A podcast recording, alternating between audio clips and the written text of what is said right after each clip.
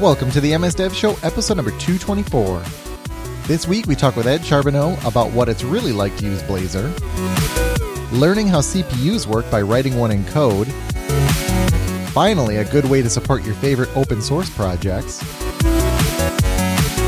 and writing a chat system with only CSS and no JavaScript. You monster. Listen up, everyone. Raygun is giving away a Raspberry Pi prize pack. To celebrate the launch of their .NET Core support for APM, Raygun is giving away a free Raspberry Pi prize pack to a lucky MS Dev Show listener. All you need to do is go to raygun.com slash dev dash show, and Raygun will let the winner know via email. This week we have Ed Charbonneau. He's a Microsoft MVP and an international speaker, writer, online influencer, a developer advocate for progress, and an expert on all things web development. Ed enjoys geeking out to cool new tech, brainstorming around future technology, and admiring great design. How's it going, Ed? It's going great. Thanks for having me on the show. Yeah, thanks for coming on.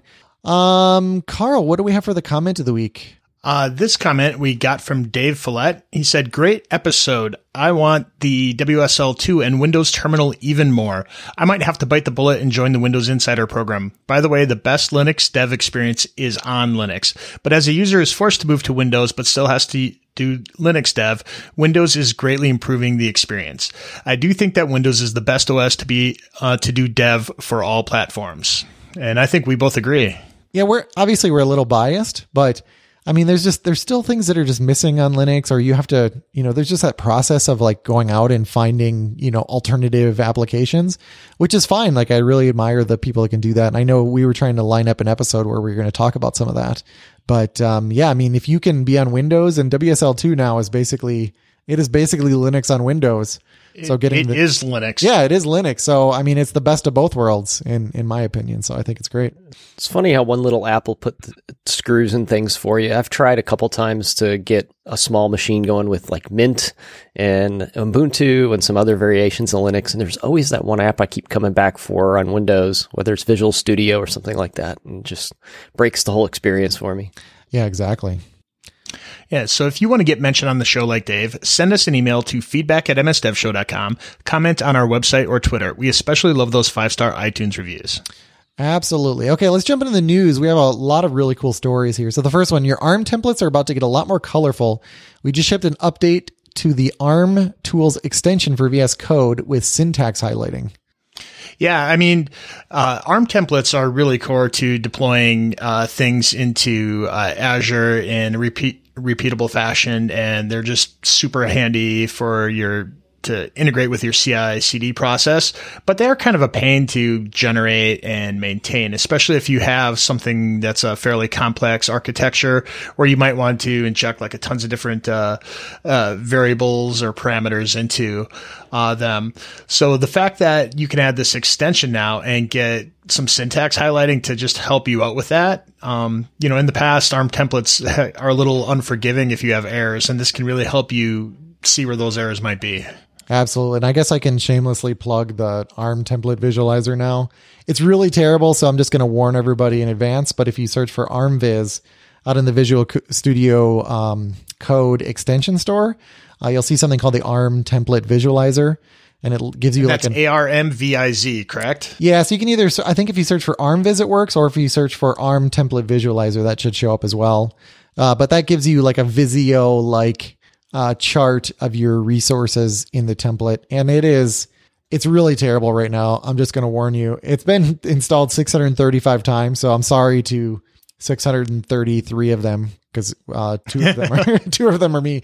Uh, but um, yeah, so I mean, people can go check that out, but it is super rough around the edges. It's really tricky, like connecting two different windows like that and have it do the visualization. So it's terrible. But if people are just dying to visualize their templates inside of VS Code, um, me and uh, Shenglong uh, did build that extension now for for VS Code. Uh, okay, next one is Redis Edge on Azure. Or sorry, yeah, Redis Edge on Azure IoT Edge. Yeah, so a lot of people are familiar with Redis in general and how you would use that as a caching layer in your web application. Well, there is now an IoT Edge module that gives you that same SDK, that same footprint that you're used to working with, but now on IoT Edge. So if you want to cache some information and have that be locally, you now have that exact same Redis product to work with in your IoT projects as well. So uh, that's really cool. And this is actually another video podcast um, put on by Microsoft. Yeah, I was going to ask you, like, how is this different than just using Redis in a container on the edge? But it looks like it looks like it taps into the uh, the message bus. Have you, yep. Okay. So it, it is the that same product uh, that has been containerized, mm-hmm. but you know it's been integrated with the Edge SDK a little bit behind okay. the scenes, so it's a little bit more seamless. Okay, well that's super cool. I like that.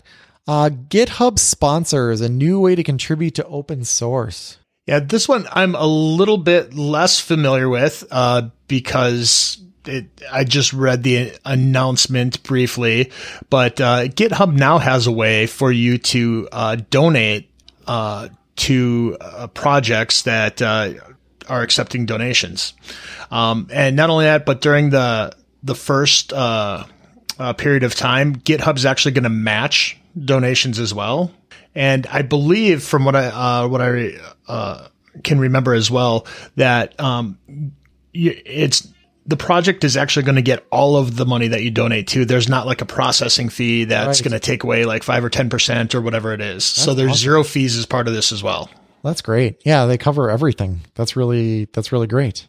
Yeah, I think yeah. this is an excellent idea. It's it's probably topic for an entire show, but I, you know, we're we're software developers and we're in this odd industry that we expect people to pay us to write software, but then on the same regard, we don't expect to pay for software. Yep. So I think this is a great way for developers to earn money working on their passion projects and pick up like corporate sponsorships and things to actually make money working on the projects they enjoy working on and and move those projects forward and get more people involved and stuff like that. Yeah, that is that is super yeah. cool. Yeah, I, I, think you know the interesting thing is, you know, this is great for a certain class of open source projects, but not all open source projects need money. So, you know, it's really you know finding what what is the right kind of project that money helps, and then being able to support them in that way, and finding out how to support the other ones in the ways that you know are useful for that project and that community behind the project. That's actually a good point because, like, I I throw a whole bunch of stuff out there, and if people started sending me money, um, it wouldn't help. It probably wouldn't help the project unless it was a lot of money because um, I'm probably still going to ignore all those projects. Um, but yeah, I mean, if you have a project that, you know, especially when, cause it, it looks like you, you put a file out there, a funding.yaml uh, file. And, um, you know, so th- this is something they turn on. So presumably if they're asking for money, that means that they have a way of using that money to accelerate the, the project or, or maybe make it independent. So that's great. Um, cause yeah, I think just randomly throwing money at, at any, at a, some random repository doesn't make sense, but this is, uh, I like this, how you have to turn it on first? Uh, the next one here, I don't know how CPUs work, so I simulated one in code. This sounds like something that I would do. Yeah. So, I mean, this is really great if you read through this whole thing. It's actually pretty detailed. Uh, but they were going on, you know, like, you know, like I didn't really know what goes on. So I did enough research and to help make it sync, you know, I started implementing this in code to make it work. So, uh, they, definitely took a bunch of shortcuts to make a few things easier. They're not going to, um, go out and be able to be like a an x86 compatible, you know, sync um, to this, but uh, I, I, know they said that they only like implemented four registers and stuff like that. So they took a few shortcuts to make things a little bit easier, but they still got, um, you know, did virtual gates, uh, made their registers RAM, their CPU, the ALU, got IO working between all of that. And, and that alone, that's a lot of work. So this is really cool to see how, you know, somebody who was new to some of these concepts and you know, maybe knew the high level stuff, you know, kind of married that knowledge together into just like a little proof of concept that is fully functional. They showed some of the programs that they wrote and, uh, little animated gifs throughout the way, just proving out that their, uh, CPU uh, and virtual computer worked. Yeah, I wonder how many This reminds- instructions per instruction they're actually running. it's probably a big multiplier effect. Reminds me of some bizarre um, Minecraft maps that I've seen where people have used all the Minecraft widgets to right. emulate CPUs. Yeah, exactly. Those actually get really crazy. Yeah, absolutely. So, you know, I this might be uh, a controversial topic, but I actually think this this kind of thing is is extremely valuable. Uh, when I was in school, you know, people today, and the reason I think it's controversial is I think people are um, questioning the the value of higher education for computer science. Maybe they're not questioning it, but they're saying, you know, hey, you don't you don't need this four year degree, and I actually agree with that. But I've also heard of people saying that you know, like those four year degrees are completely pointless. When I was in college, um, we had to, and and I hope they're still doing this. We literally had to design like circuits with NAND gates. We had to understand all the different types of gates, and we and and and this was still like you know like Python existed. Um, you know, .NET was uh, was was right around the corner. Um, you know, this wasn't back, you know, in like the 60s or anything when, when I was in college. Um, so, I, but I thought it was extremely valuable just understanding how ultimately that code gets translated. And we did learn some C code, you know, so we learned like, you know, here, here's how the actual processor works. Here's how you design it.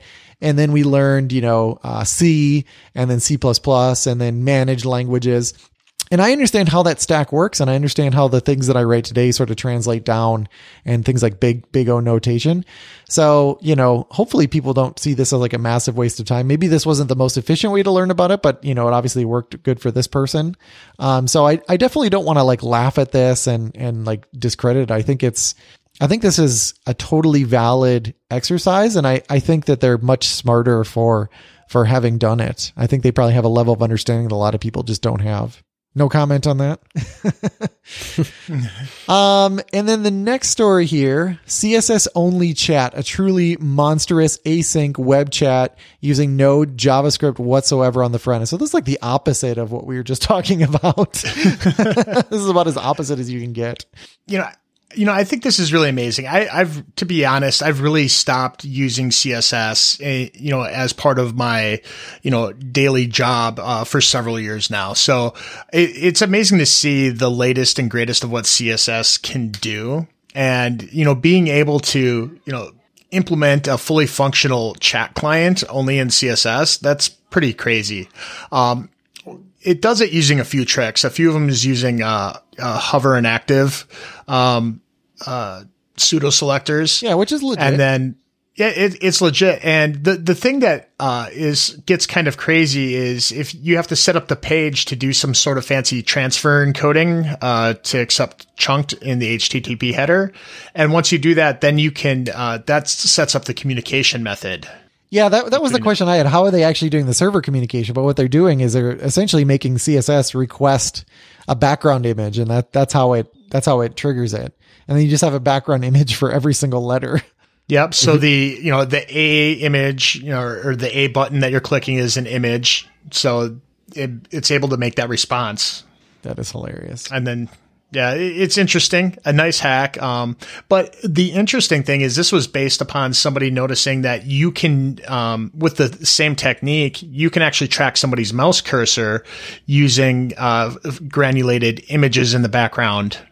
um, and, and detect where they're hovering Oh over, which image they're hovering over, and you being able to send that back. Oh my god, that's really Yeah. This isn't ripe for exploit. yeah. I know this is like the next round.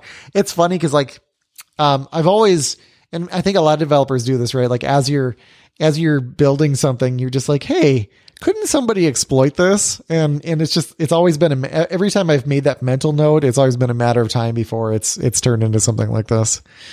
I, I think the answer is always yes. Yeah, exactly.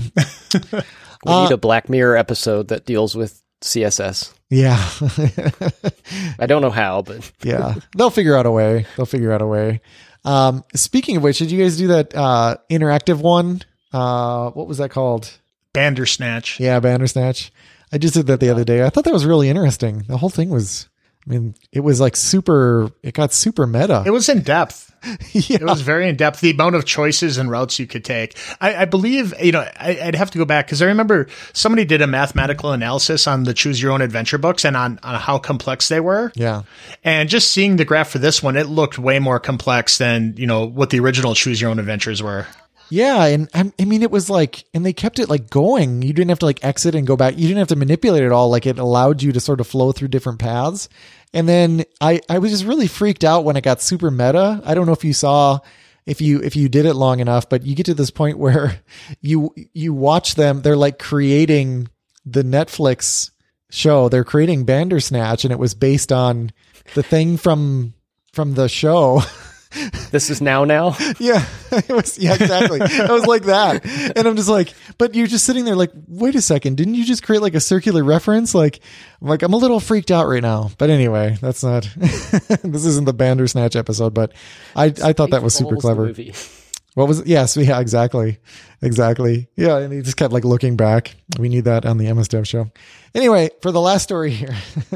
uh the New Hampshire Department of Transportation has installed a historical marker to mark the invention of a computer language. Yeah. How many times have you gone down the highway and see like those historical markers and just kind of be like, man, that's probably going to be something boring because yeah. it happened, you know, 200 years ago. And it's just about like how this cliff got its name after somebody that you wouldn't even know if they told you.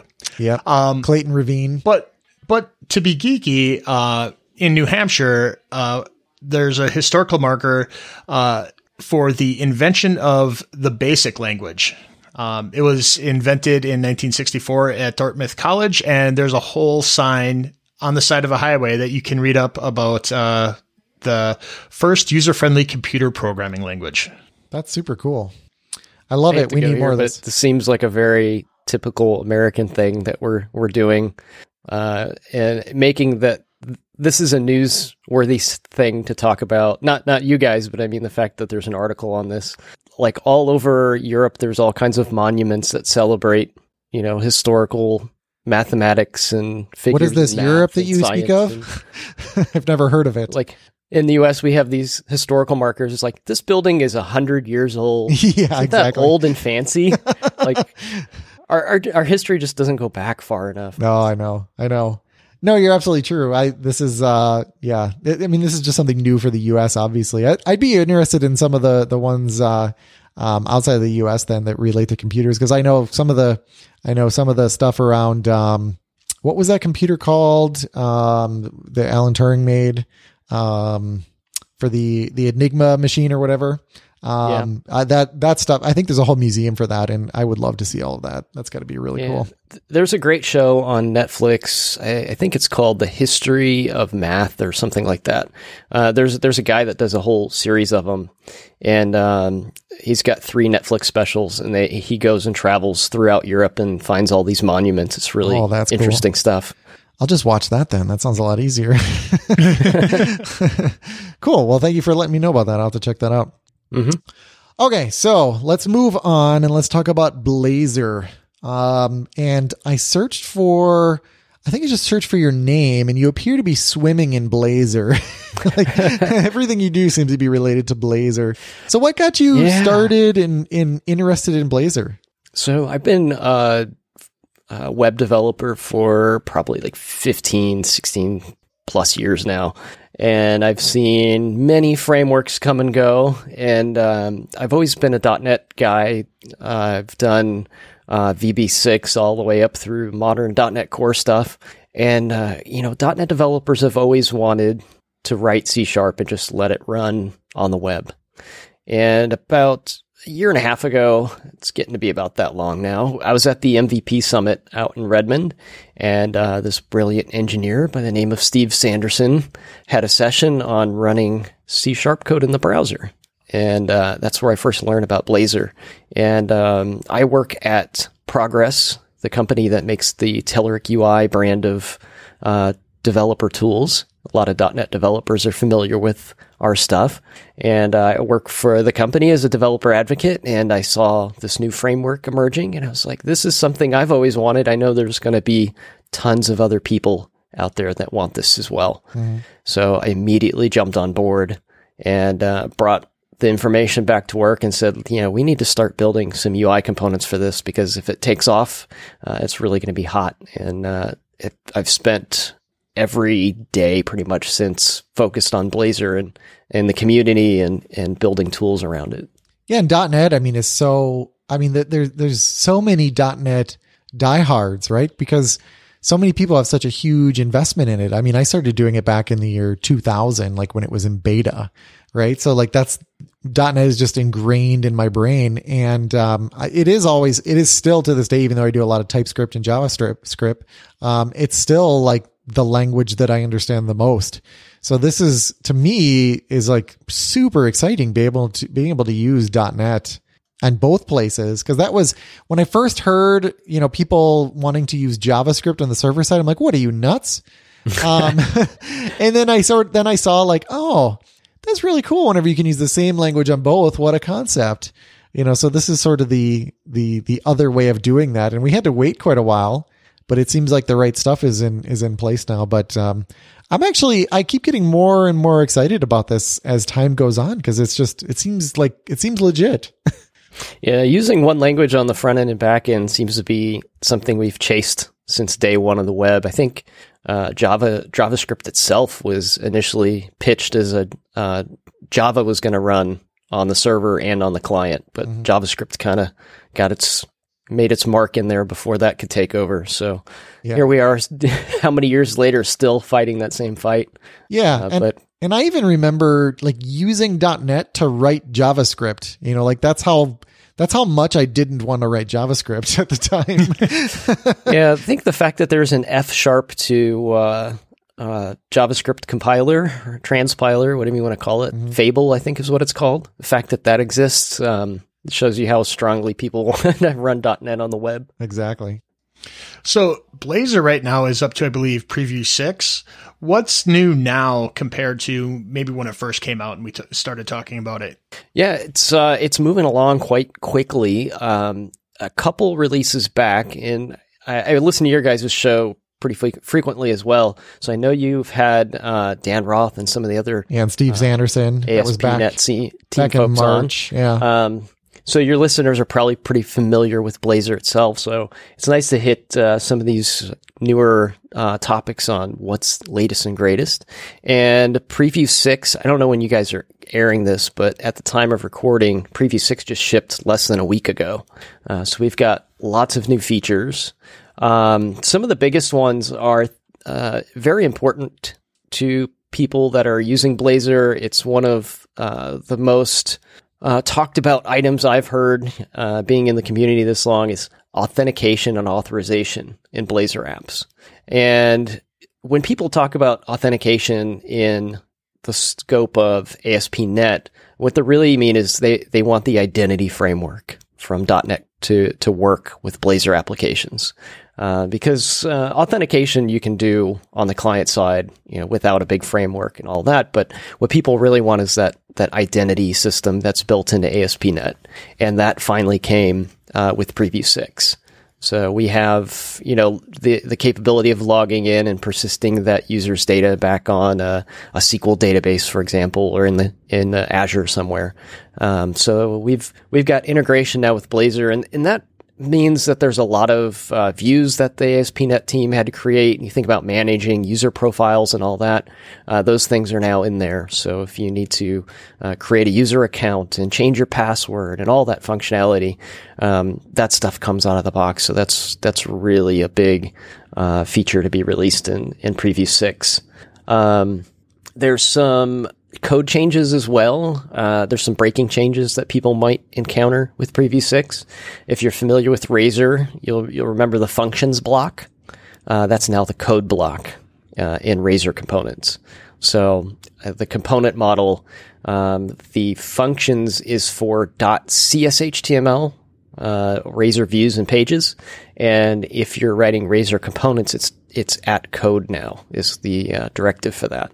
So that's if you've got existing Blazor applications out there, they're going to have to be migrated to get uh, up to speed with the the new markup. Um, they're uh, they've taken out um, uh, or they they're getting settled around the um, JSON serialization that's going to be in ASP.NET Core 3.0. So Blazor's now on that. It's it has no more dependency on JSON.NET. So that's a big one. I think there's going to be a little bit of growing pains there. Um, a lot of people have used JSON.NET for a long time and used to it just working. And this new serialization framework, uh, I've heard there's been um, some bugs here and there. I was going to ask, is it new stuff? Because I've seen, I mean, because we, I've seen, you know, .NET serialization libraries before built into the the framework, and they just they weren't as good.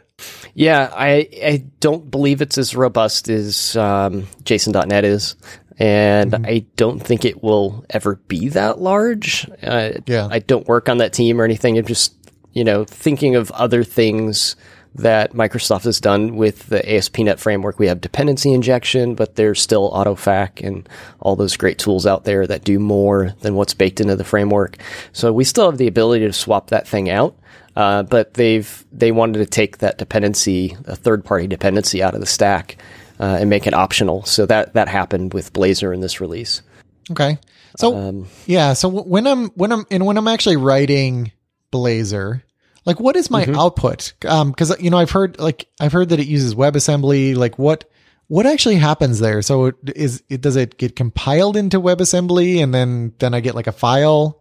What does that whole process look like? Yeah, that's actually a really great point to bring up and, and kind of clarify with everybody what exactly Blazor does. Yeah. uh, when you're running Blazor on the client side, so we'll step back for just a second and, and we can we can circle back on on the loose ends later.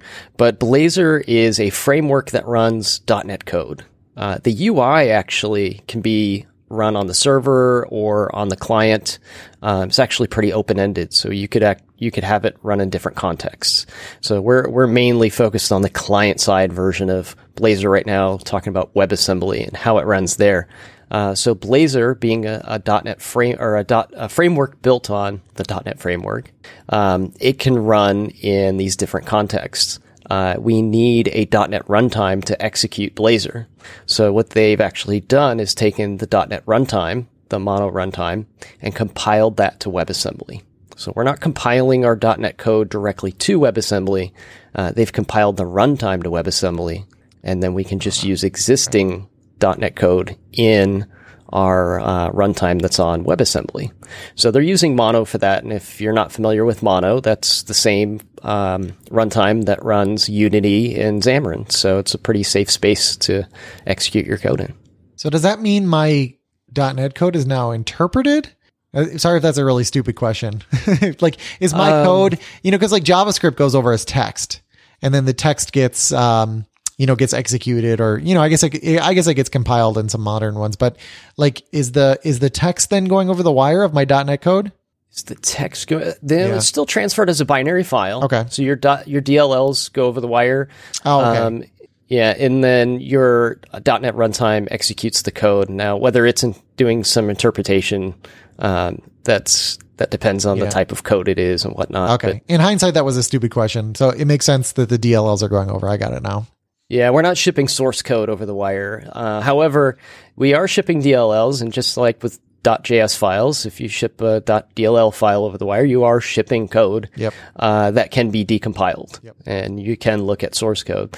Uh, that's a question I get quite often, and I, I'm not sure what the concern is because we do this with JavaScript all the time. Your, your Yeah. source code. I, I think that I Literally think the gets shipped. concern, if I had to guess, my concern would be, let's say, um, let's say I have some kind of critical, uh, like piece of code that does some kind of processing. I don't know, audio processing or whatever. Like it does some, it, it's some code that does something interesting.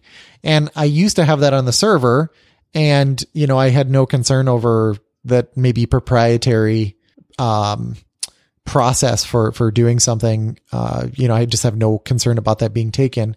And now i'm taking this code that that always had the safety net of being somewhere else and now i'm moving it out to the client. I mean i, I think it's going to be rare. Like i'm i'm i'm not saying this is common at all but now i'm i'm my this this promise of being able to take existing code and move it over to the client means that i now I have to like make sure that everybody understands like, hey, moving it from like zone A to zone B from, you know, server to client means that now people can get our, our code. And if we have some kind of proprietary algorithm for something, now they can see it potentially. Yeah. I, th- I think it just boils down to basic security knowledge. Mm-hmm. Um, these, you know, proprietary pieces of code that you have running on the server, they can still do that. They can still run on the server as web service endpoints, or they you can actually run all of Blazor in the server and not ship any code across the wire. Um, but if you treat it the same way as you would have if it was a JavaScript front end, you're not going to run into any new security issues. Right. Um, now, if you had that same DLL and you shipped it over in a Xamarin app, you would still have the ability for somebody to go into your device and pull that DLL file out and decompile it. So this isn't a new problem. Um, I think it's just new territory it's stepped into. Uh, so people that are newer to to that happening, uh, you know, maybe you're doing, uh, you know, like you said, you have things on the server running. You're calling web APIs to it. You got to be careful what you pick and choose to send as a DLL and what you keep as a service. Makes sense. So in keep going. Yeah, I was going to say uh, one one last point on that um, compiling stuff to WebAssembly. There is some talk about future releases to have a tool that will take uh, code that may have long running processes, uh, so things that need speed, and um, they would run more efficiently in uh, WebAssembly rather than shipping them to the .NET framework and having them interpreted through the .NET framework. So uh, there there may be tooling in the future to compile some C sharp code directly to WebAssembly and have Blazor execute it client side. So Blazor has Razor components. How how does that fit conceptually in uh, in ASP.NET in the past? There's been HTML helpers, there's been tag helpers. Uh, there's also a newer just uh, web component concept. So does that map to any one of those? You know, like how can we take our previous experience and kind of map it to what's going on in this new world? All right, so there there's a lot of differences between what we've done in the past and what Blazor is now. So we should probably talk about those. Uh, I'll try to talk about them on the surface a little bit, and I'll deep dive just a little on each one. Um, I actually have a, a, session that I give at conferences about this, and uh, I think it, it opens the eyes for a lot of folks because uh, they either are, are, haven't concerned themselves with how these things actually uh, render the components out to the UI, or uh, you know things have just been abstracted away where we don't have to worry about it. So if we think about ASP.NET MVC, so if we got uh, MVC views, uh, we have uh, Razor uh, .cshtml files that make up the views, and we also have the concept of an HTML helper. So uh, a Razor view is that .cshtml file. It is ran through the Razor um, templating engine, and it basically spits out a string. Now, I don't want to oversimplify it, but it is an oversimplification of it. But at the end of the day, um, that template gets turned into a string. Now, with an HTML helper, there's a property on our view that we extend, and we use that to inject more strings into that pipeline. So if when we say at HTML and we ask it to render an input, it simply injects a string into that input. Now, there's a lot of complex things that happen to make that string come out, but at the end of the day, the Razor view loads that HTML helper and outputs a string. The whole thing ends up being one big string. Um, same thing with pages. Uh, Razor pages end up the same way as well. There's just a little more mechanics to it um, because we have the concept of routing and uh, controllers and actions and all that built in and code behind files and things like that. But at the end of the day, the view portion of it becomes a string. Uh, tag helpers as well. Tag helpers are similar to HTML helpers, but they have scope, so they can have nested child components, and they have the ability to mimic HTML where they have tags and attributes, so they feel like HTML when we write them. But again, those things get turned into strings. They're just string generation tools, all of these things. Blazor or Razor components in Blazor, however, do not immediately generate a string those things get code generated uh, into a special class that uh, overrides a property um, or, or a function or method that builds a render tree. So the render tree is similar to a concept that React and Angular have, where there's a virtualized uh, DOM. So there's a, repre- a simple a simple representation of the DOM. So when your components are all interacting with each other, uh, you're not immediately just putting all those updates onto the DOM.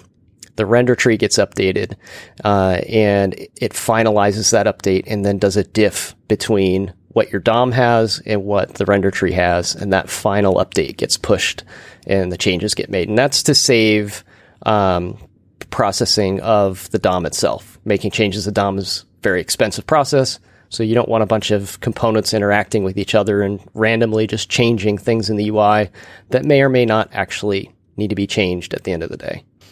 Uh, so that's how they're extremely different concepts. So the HTML helpers and tag helpers are just string generation tools, and these Razor components actually create a uh, DOM uh, render tree. Uh, I don't know if I got a little too deep there, but it's it's an important distinction uh, to know because a lot of people approach a Blazor for the first time and they ask the question, uh, "Well, how do I just generate, you know, and render HTML out?" Because I, I, just want to make this HTML thing, but then if you need to change that thing, uh, what we would normally fall back on is something like jQuery, where you have to go find the element in the DOM and then rip it out or update it or delete it, right? Uh, in in Blazor, you don't do that. You rely on the framework to make those changes for you. So you don't want to write raw HTML out because if you do, you circumvent this render tree and you lose all the DOM rendering performance gains. Have you signed up yet for your chance to get a free Raspberry Pi prize pack? This is only for MS Dev Show listeners. To celebrate the launch of their .NET Core support for APM, Raygun is giving away a free Raspberry Pi prize pack to a lucky MS Dev Show listener. All you need to do is go to raygun.com slash dev dash show and Raygun will let the winner know via email. Please go to raygun.com slash dev dash show to help support our amazing sponsor. I'm still trying to wrap my head around this because if I'm using JavaScript, then I get I get all these tools that are going to help me um, so it could be Angular, for example, or or something mm-hmm. like that. Um, what does that look like in Blazor? Because um, I know we have like there's like MVC, there's Razor pages. What um, like how do I how do I get started on all that? What what would you recommend doing? Because I see like their sample and that looks really simple, and I see some of the tools that you that you mentioned as far as helpers and things like that.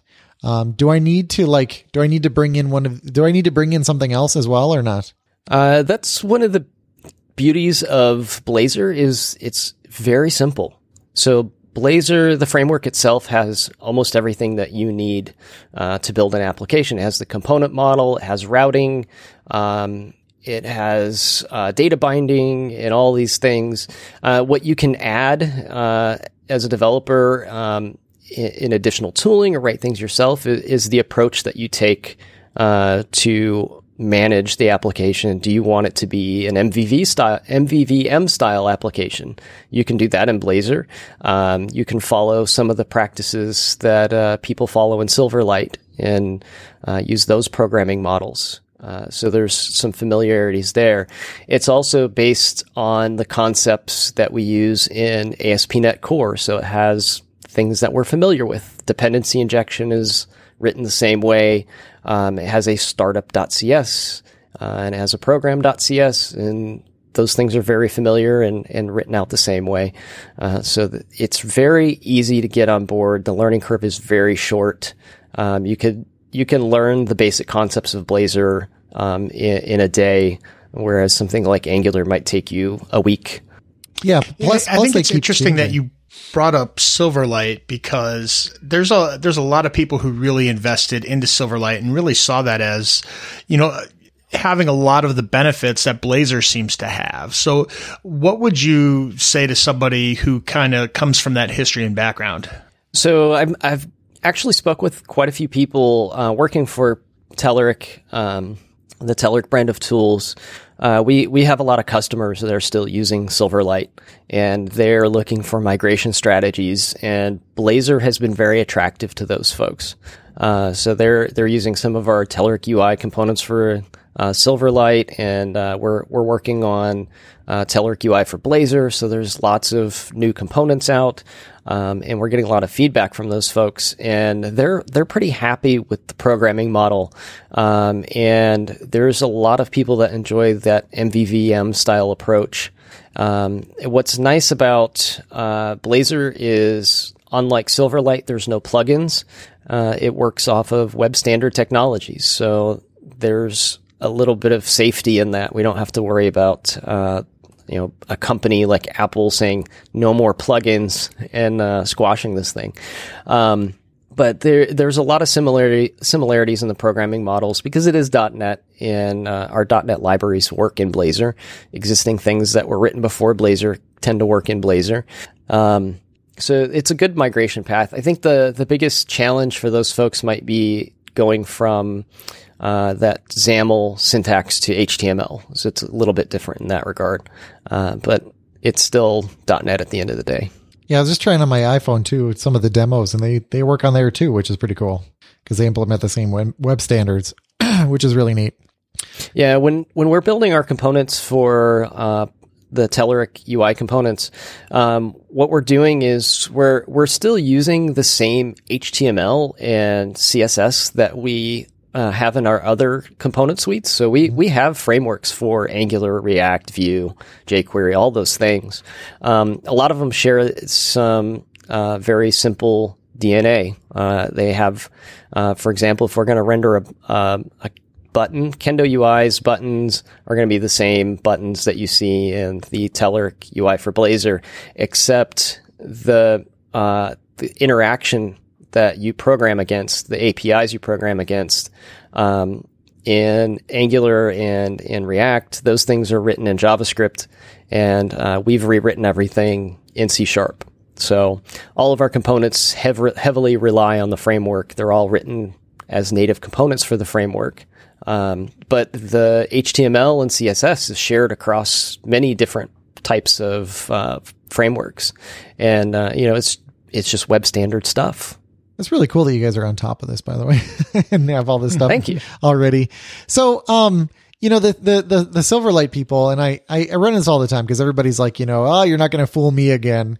So, uh, so the the the question I have, this might be kind of a silly question, but you know, people are mad that like new versions of Silverlight aren't coming out. They say that Microsoft killed Silverlight, which I actually fundamentally disagree with because I actually think it's still supported. If I'm not incorrect on that. Um, so we didn't kill it. like I think it, Apple killed it. Yeah, yeah, exactly. That's my opinion. Yeah, Steve Jobs killed it when he waged war on Flash. So you know, like it was, it is what it. That's how history went down. But anyway, like so, so these people that have this fear. So my question is, could Microsoft kill Blazor? Um, I suppose they could if they really wanted to. I'm not sure why they would want to. Because I think I think uh, like is everything open source? I mean, like if if Microsoft said like we're just done, this Blazor thing was really stupid. Could could somebody else pick it up? Um, I would love to say yes. Um, and I'll, I'll, be realistic and transparent though. Uh, there is a lot of sharing going on between different teams yeah. to make this thing possible. So while the framework itself is open source, um, you know, it does rely on the Mono team to yeah, that's a good point. Uh, update the Mono runtime for WebAssembly, and it does uh, rely a lot on the Visual Studio team integrating their tooling to support it. Uh, the the Razor compiler that that is utilized inside of Visual Studio to make all the things light up and make sense in IntelliSense um, is, is, nothing short of amazing. The, those teams working across boundaries to make that thing happen um, is just you know they've got some fantastic people to to make that as seamless as it is. So uh, while it would still exist, I mean, you may lose some of those things. I you know, just being completely honest. Yeah, no, that makes but sense. it would have that to be. I w- and I wasn't trying to like, I wasn't trying to move the conversation in any particular way. I just wanted to know if there was like any kind of assurances that people could have. Um, but it sounds like if if Microsoft did that, then it would be. Um, you know, theoretically you could probably keep pieces of it going, but the experience might degrade over time. You know, you could still, those apps would still work just like they did. Um, but, um, new functionality, it's really counting on, like you said, a coordination between IDE and frameworks and all that type of thing. Does that make sense? Yeah, I think being flippant and saying, "Yeah, sure, they could," you know, open source community could just take it over. Yeah. uh, would be It's usually not that uh, easy. It's not that easy. I, th- I think it would be, you know, putting down all the hard work that those those people have put into Yep. making this thing as amazing as it is. okay. So do you think that's something that we should be worried about though? Like, um, do you think Microsoft is fully behind Blazor? Uh, yeah, I I know they're fully behind Blazor. It is uh, being um, it, or it has been added to ASP.NET Core 3.0, so it is out of experimental and it is in preview mode right now. Uh, so it is committed to ship. Now, what's going to happen is in uh, the next release, it should go RTM. So the server side version of Blazor will go RTM, and then uh, in Q1, Q2 next year, uh, there's speculation that the client side version will go RTM as well. So it will stay in preview as they they tune it up a little bit. Um, it is you know breaking new ground, and it is. Um, I wanted to say experimental there, but it's not experimental. It's uh, it's it's a brand new thing, and it's got some growing to do yet. Uh, it has uh, a little bit of performance uh, improvements that need to be made, um, and the file sizes are a, a tad on the large side. Uh, the amount of um, bits that you're shipping uh, with Blazor a little little bit more than uh, some of the competitive JavaScript stuff that's out there. Uh, but there there's ground being broken there. Um, that's why it's shipping later, and that's uh, they believe they can get it uh, to where it's competitive with Angular and React, and that's why they've taken it out of the experimental phase. So there's hope there. Uh, but it, to answer your question, you know they are behind it, and it doesn't look like it's going anywhere. Okay. Yeah, I, I think just staying on this topic for just a few more seconds, one of the things that really kind of shows Microsoft's commitment, if you do just a search for GitHub and Blazor, you get to the slash ASP.NET slash Blazor page. And right on there, it says Blazor has moved to the ASP.NET Core repo. And when you follow that link, it's just part of ASP.NET Core now. It is. So it's not its own, it's not its own special separate thing anymore. That's good. and the the issues are being tracked uh, the way they track them with the rest of the product. Uh, so you you can tell there's um, I don't know if this is the right terminology, but there's there's budget being you know put into this thing. Uh, just judging by the way the, the tags are set up on the repositories there, it, it looks like there's there's cost being associated with activities that are going into it. So that's always a good sign. Yeah. Um, and then what are what are some common limitations that you've run into? Because I know you've you, you've worked with Blazor a lot. Um, so what can Yeah. we what what headaches can we expect when using it? Yeah, I think I mentioned a few of them already. So file size is a little large right now. It's um, I think it's uh, 2.4 meg for Hello World, which is a bit large for client side. A little bigger than. JavaScript, yeah. Um, actually, it, it is, but it isn't. Uh, Angular can go, get quite large quite Well, quick right. as well. Um, on on the uh, the non um, shipping side, like the non production side of it, Angular is gigantic. Holy cow! I think Hello World uh, before it gets packaged up and minified is uh, you know hundreds of thousands of files and several gigabytes of of stuff. Uh, but what actually gets shipped over the wires, uh, you know, generally uh, a meg or something like that. Um, so yeah, Angular can get quite large as well, but they, they've got a lot of uh, mature tooling on the JavaScript side that that gets it down, and that's what's being worked on right now. Uh, so on the JavaScript side, you have something called tree shaking that goes through your JavaScript code and looks for uh, execution paths that aren't being used and drops uh, some of the code out. Uh, we have a similar technology on the .NET side uh, called the IL linker, which goes through your assembly and looks for unused code and, and shakes those out of your DLL files. Uh, so they're they're making headway on that. Um, the other thing is speed. So because you're running um, a runtime inside the browser, uh, you you do have another layer of abstraction to go through. So it's not running uh, your code isn't running on bare metal WebAssembly.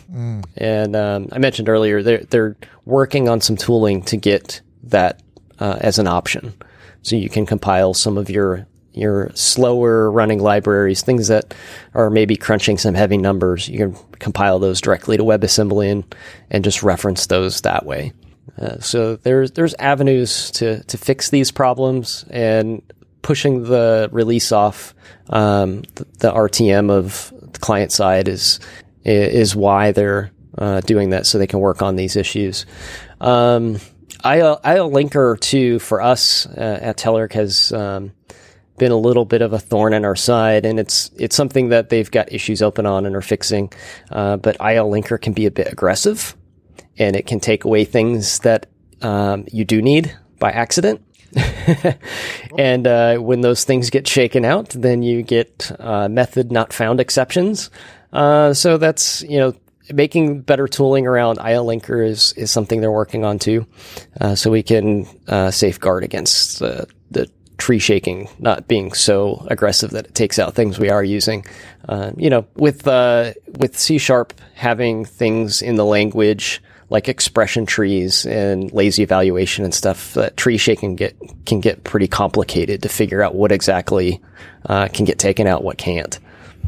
So you've been around this for a bit. Is there any public examples of uh, shipped Blazor apps that you'd uh, like to mention?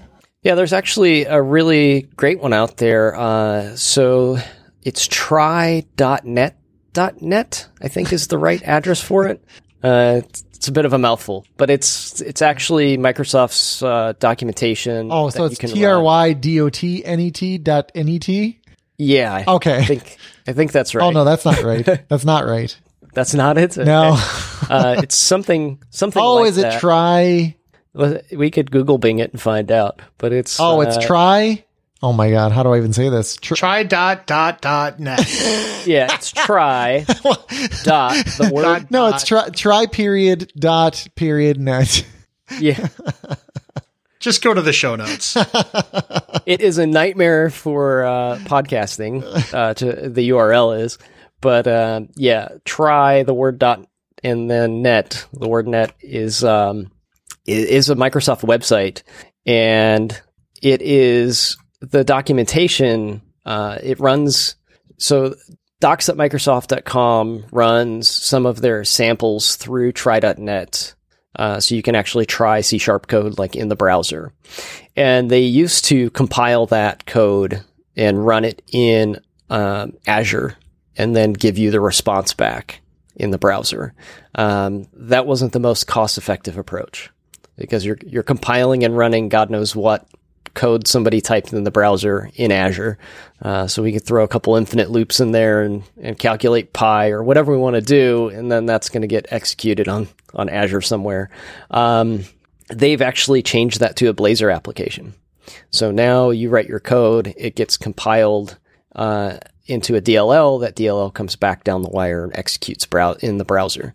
So if you write some heinous code that's gonna just bring your CPU to the ground, uh, it's on you this time. Well, it's and, not and, on. and they, they they baited me because they they have their example is Fibonacci. so that's just not fair. Exactly. That's just not fair. Um, I also found there's a GitHub page that has like a bazillion samples in here. It's called Awesome Blazor.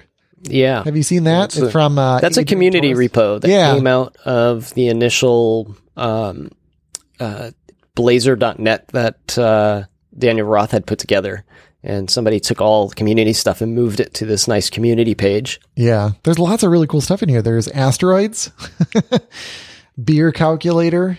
Um, another big one is uh, aka.ms slash Blazor Workshop, I believe is the correct URL. And that is the Blazing Pizza uh, Workshop.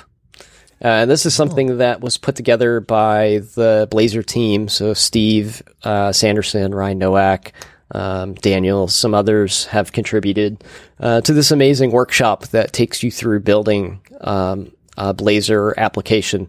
Uh, the workshop itself focuses on the client side UI part of it, but it is a real full stack .NET application uh, from uh, I think it's got gRPC in it, and there's database access. Uh, there's all sorts of things going on in there, service workers, and um, there's JavaScript interops, and I mean, it takes you through every bit of Blazor. Um, it's a really great example of what can be built, and it's good looking app too. The guys uh, on the ASP.NET team they styled it. Uh, it looks fabulous. So it's got some great CSS examples in it too. Um, so that's another big one.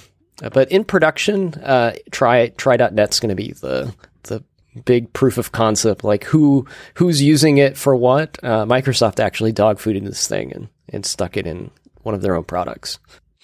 Ah, very cool, very cool. And then um, I, you mentioned earlier, and I've heard this before, the server side Blazor. My my head's gonna explode. Is there is there an easy way to explain server side Blazor?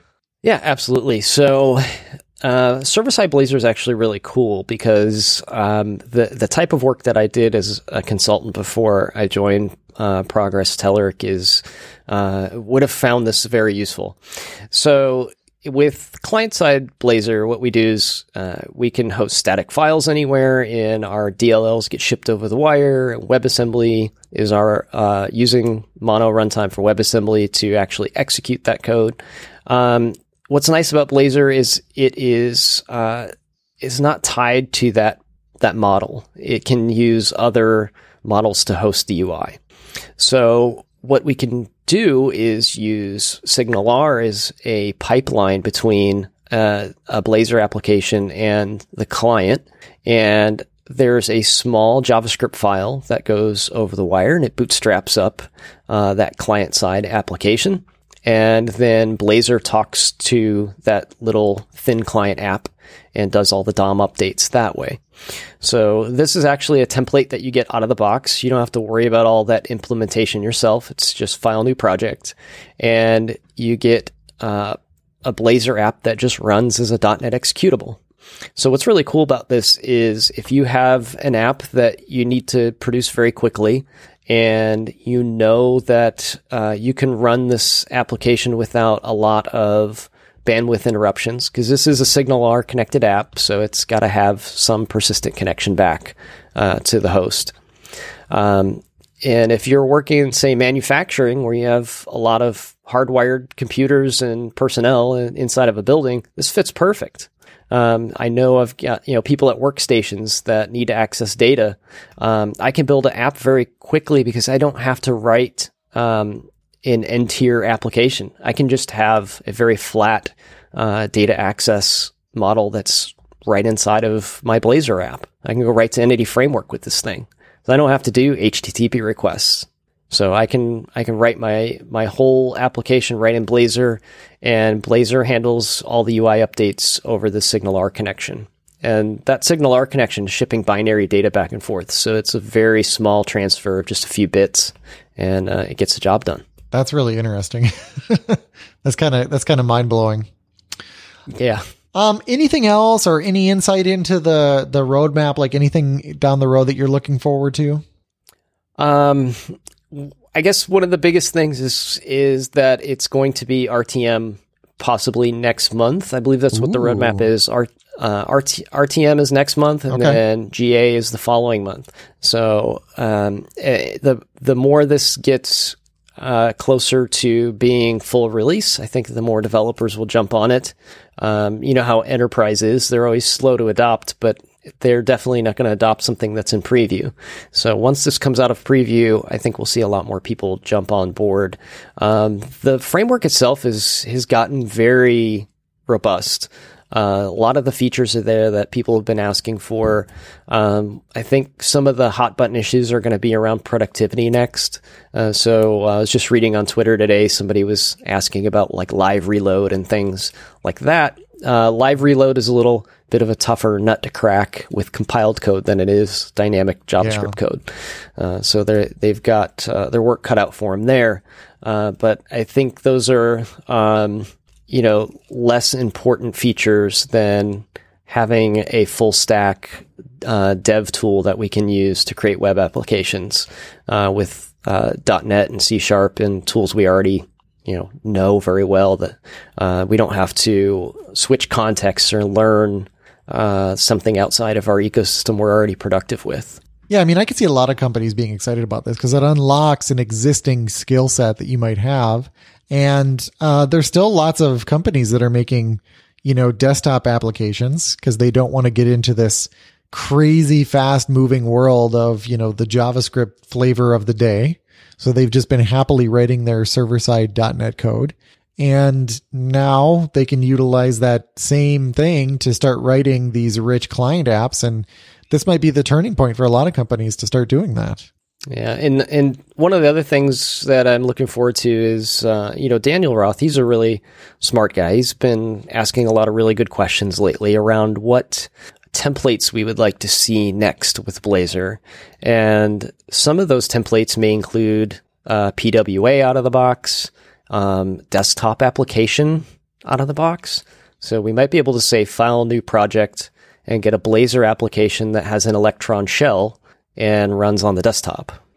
So those those are that seems like a lot of like memory and CPU footprint for something that could have been a .NET app, but it still makes sense because like developer productivity is far more important than than than those resources in many cases.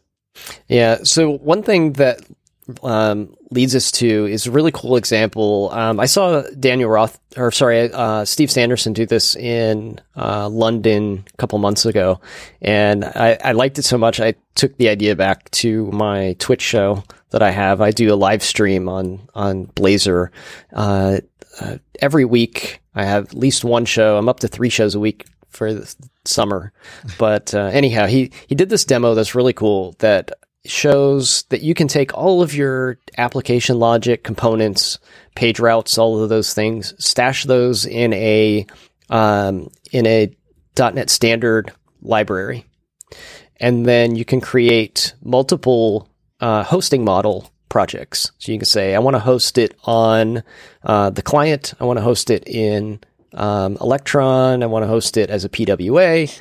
And those little shell apps have almost no code in them. It's just bootstrapping code to, for the environment that right. it's in. And then you just reference that .NET DLL that has all of the app logic and UI in it, and it just works. Mm-hmm. Well, that's cool. Uh, that's that's really cool. I mean, because you have to ship to multiple places. I'm just thinking of like uh, Microsoft Teams is like the best example. Like I was on a, I was in a meeting earlier and uh, I had somebody who was like trying to chat with me, and they're like, "Oh, I hate that I have to keep switching back and forth." I'm like, "Just go to Teams.microsoft.com." So it's like that same thing as running. You know, I'm running an Electron, and then I'm running it on the web at the same time. You know, same code base. I don't know if they're using Blazor, probably not, but um, yeah, same concept. What's nice is if we use Blazor to write responsive UIs for our Blazor applications, and this that's one of the big focuses at Telerik is always making our stuff responsive. So it runs on mobile, even if your website gets you know opened up on a an iPhone, it yeah. works and looks and acts like it's supposed to. Mm-hmm. You can build those apps that run you know desktop, web, mobile um, with Blazor uh, make those PWAs and whatnot. And there's still nothing stopping you from writing a Xamarin uh, companion app for that and putting that in the store and referencing some of the same .NET code from Blazor and Xamarin in the you know from a shared library. Yeah, because they're all .NET now. Yeah, super cool. Okay, uh, Carl, looks like you have an app of the week. Yeah, uh, this one's pretty cool. Do you remember back like Windows 95 and Windows XP? They had the Power Toys. Yes, and I used uh, I used a lot of them. Yeah, yeah. I remember like Tweak UI where you could like really get in and like hit settings that weren't very obvious to hit otherwise, and Sync Toy and the calculator that came with that. Yep. Well, now there is a new uh, from the ground up Power Toy for Windows 10. It's out on GitHub and they've only got a little bit out there now, but they've got quite the backlog of products that they want to build into Power Toys. So this is something that's coming from Microsoft. The first two are, um, this little UI that when you want to maximize something, when you hover over it, it'll actually pop up another button where you could maximize to another desktop.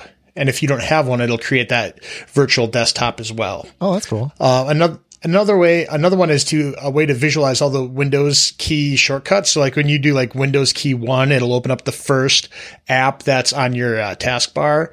But there's like a million other like Windows key period to do the emoji thing. This will show you what they all are. So those are the first two that are are in there. Um, but there's like a dozen more that are on the backlog. Uh, and not to mention, they also put in the repo that the Power Toys team has gotten some interns and they mentioned what the interns are working on. So that's really cool as well. Well, they got the So the GIF if- recorder in there as well. That's awesome. Yeah. And uh, I don't know if people are familiar with it, but at Microsoft, there's a, a week long hack fest where you get to work on just tons of cool projects. Uh, Power Toys internally is going to be one of those projects that Microsoft employees can work on. So there could be a huge bump coming up in the next couple of weeks uh, to some of the output that comes out of uh, the Power Toys repo. Yeah. That's super cool. What is the batch file renamer? Because I saw the process terminate tool. That's pretty cool. File classification spec. Well, anyway, It's Jason now. you can't hear me? Oh, he mean you No, just no, no, lied. no, no. Yeah. Oh, I'm back. I'm back. I, You're down a rabbit hole. I You're regained down a rabbit focus. Okay. Okay. So let's move on here. And then you have a dev tip of the week, which is the open pinball database. What is that? Yes. So there, there's two things that I really like. Uh, just sources of data information that we can pull off. And I really love pinball machines. so this is both. This is an open API about pinball machines. So you can query pretty much any feature of any pinball machine ever made. And this is your API to get all that data out of it. And I, this is really cool because they even put in this API, uh, support for like the type ahead. So like as you're typing, it'll like stream responses back to you. So that's all included in some of these search endpoints. That's pretty awesome. The open pinball database. That is really cool. With a focus You on can API. tell what I was searching for a couple of weeks ago. Yeah, absolutely. Absolutely. Okay, very cool. So, uh, Ed, where can people find you? Uh, since my name is probably hard to spell for most people, it's uh, the best way to find me is to go to blazerpro.com. That will redirect you to my website, edcharbonneau.com. And from that website, you can get to my YouTube channel, my Twitch stream, my podcast, uh, where I have a lot of uh, Blazor content. Like I was saying, I do show, a Twitch show every week, and then some on Blazor and just Blazor. Uh, so I've got a lot of backlog up there if you want to learn more. Um, and then I also uh, work on the Telerik UI for Blazor for Progress.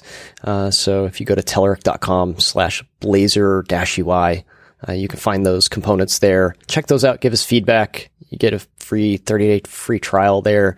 Uh, and we, we've got quite a bit of stuff there. So give it a look. Awesome. I love the focus on Blazor. Is your license plate, uh, say Blazor?